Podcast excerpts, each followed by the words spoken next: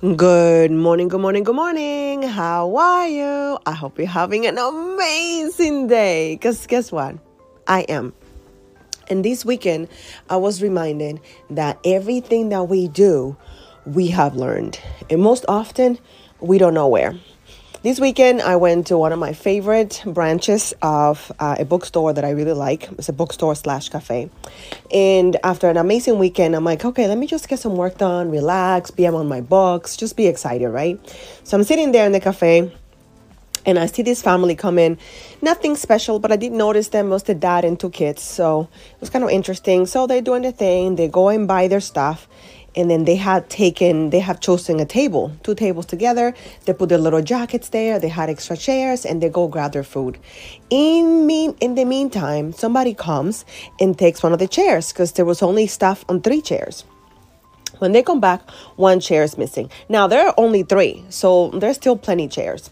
But the little girl wants to sit somewhere else, and she wants to have a chair that was where the other chair was. And now she could just move the other one, or her dad could have, but that didn't happen. So she's asked for another chair. Now, this little girl, maybe 7 years old tops.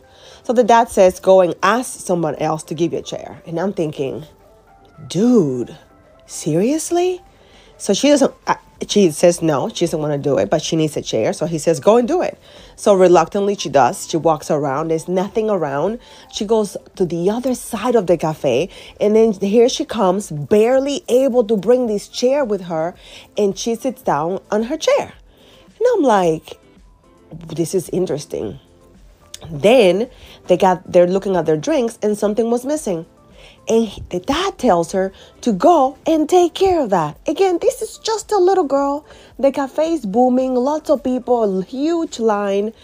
Again, she doesn't want to do it, but he insists, and she goes and do it. I don't know what that little girl's going to grow up to be or how she's going to act in relationships, but she knew what she wanted or should not be doing. But because her dad was in charge and he was not a provider, at least I'm not going to judge him for the rest of his life. But for that moment, for those 2 moments, he was not a provider. He was not someone that delighted in taking care of the women in his life.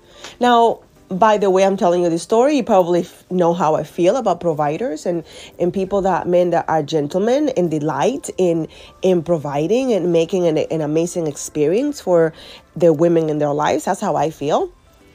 But that in that moment, that was a huge lesson for me.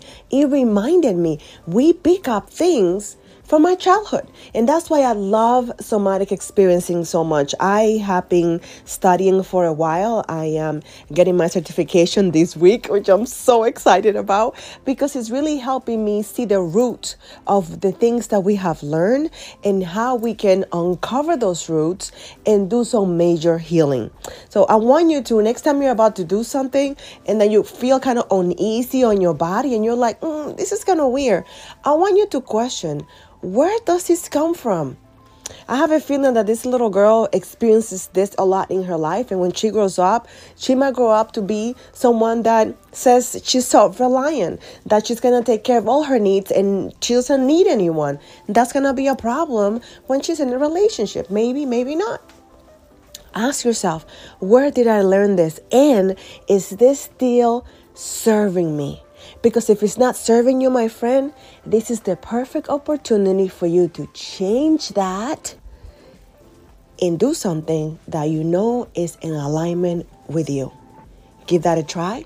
Let me know how it goes.